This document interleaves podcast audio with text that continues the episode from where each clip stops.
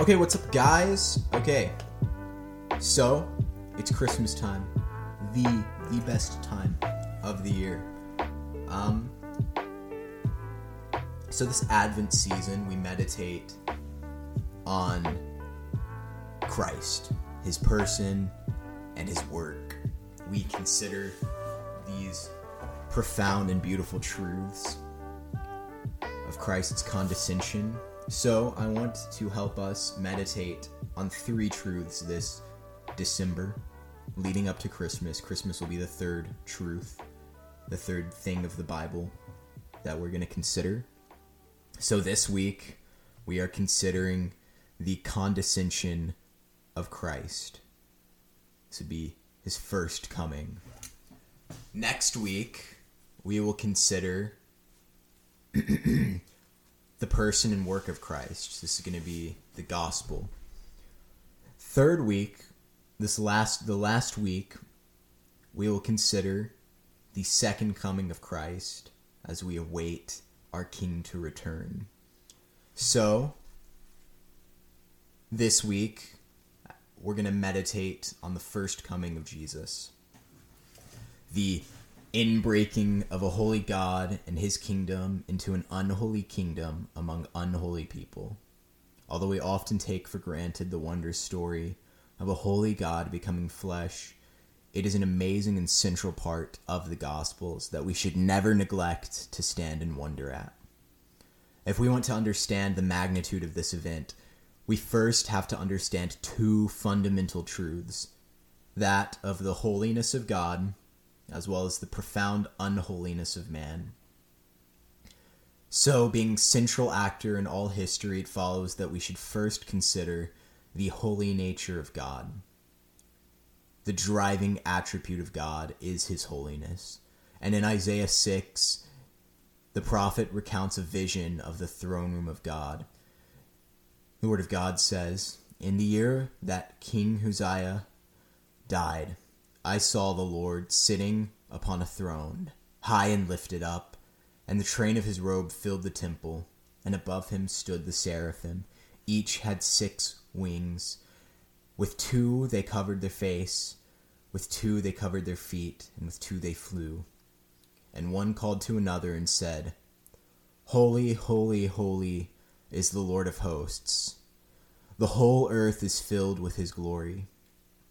The foundations of the thresholds shook at the voice of him who called, and the voice was and the house was filled with smoke. So, this thrice repetition of the word holy indicates the superlative of the word. This means that God is not merely holy, he is holiest. He is holy in the highest degree.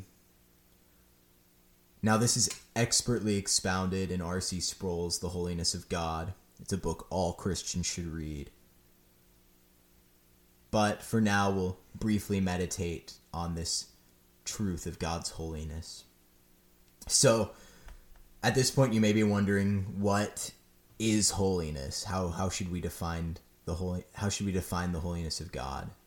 So many today, especially in the more liberal circles would define holiness as some sort of completion or oneness with the universe, when in reality, if we want to rightly understand holiness, it is not the inclusive or naturally natural immanence with all things, but it's a separation and uniqueness from all other things. Now, we'll come back later to this conundrum of how we should understand God's immanence in light of his transcendence, but for now, God, God's thrice holiness indicates that he is the most unique, most good, most just, most self-sufficient being. He is preeminent.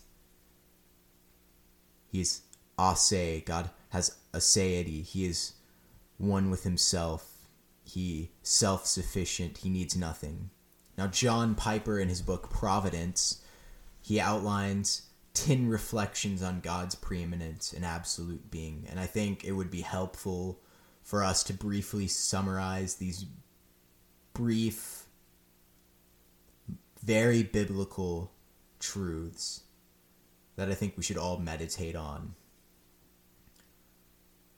On how other, how preeminent God is, so that we could feel even a fraction of what Isaiah felt in the very presence of the throne room of God. One, God has never had a beginning. Two, God will never end. Three, God is absolute reality and nothing exists apart from what he wills.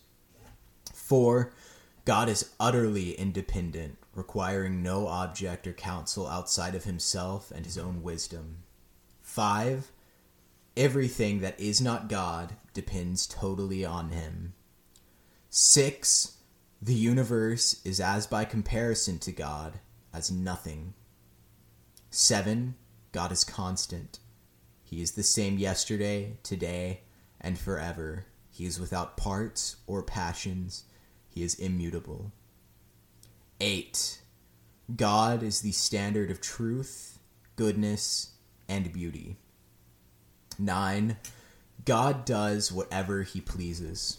And 10. He is the most valuable and important reality. Let's look to Romans 11, where the Apostle Paul says, Oh, the depths of the riches and the wisdom and knowledge of God! How unsearchable are his judgments, and how inscrutable his ways! For who has known the mind of the Lord, or who has been his counselor, or who has given a gift to him that he might be repaid? For from him, and through him, and to him are all things to him be the glory forever. Amen. Now, as we cannot exhaust the character of the holiness of God, that he owns all things, created all things, is above all things, I want us to move to the character of man, who is very the opposite of everything we've said. He is dependent on God. He is not self sufficient. He has a beginning. He will have an end, at least in this life. He needs God. He is not above all things. He's below God. He's a humble creature who lacks humility. Man was from creation stamped with the image of God. He was to have dominion over all things. Yet, he was dis- dissatisfied not only with God's creation, but with God himself not due to any fault of the Creator, but because of his own delusions of self godhood. So, we rebelled against this preeminent, holy, just, self sufficient, immutable, and impassible God. Yet, we did not die, at least not immediately. God graciously continued to preserve a people for himself.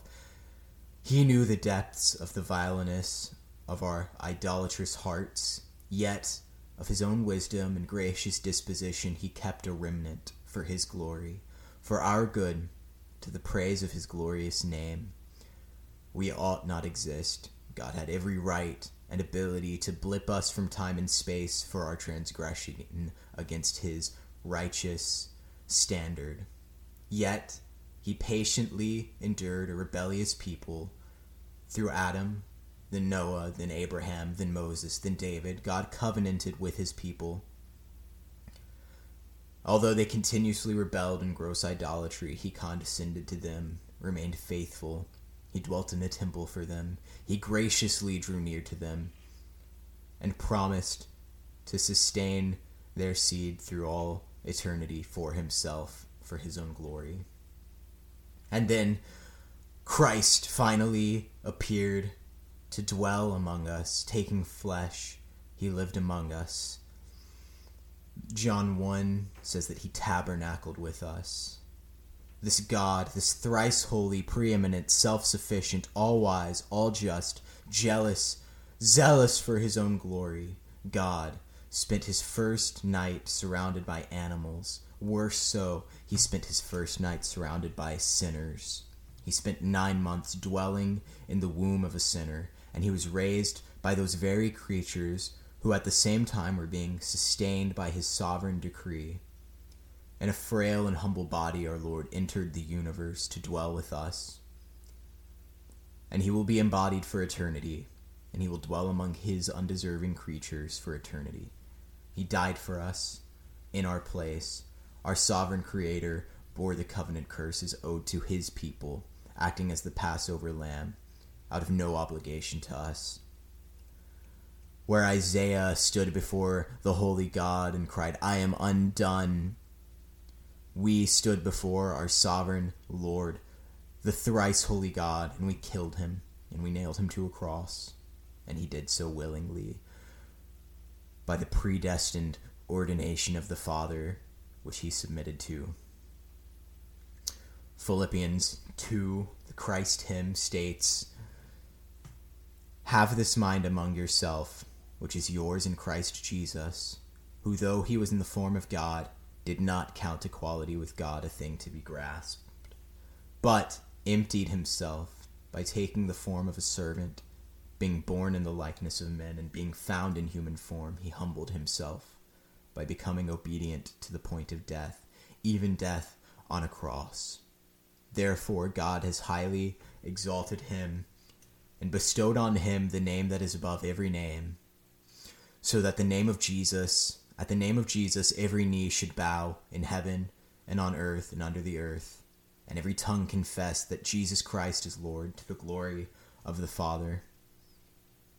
So, as you go about your Christmas celebrations, don't fail to marvel at the profound condescension of our God, who stooped far below his station to raise an unholy people far above theirs.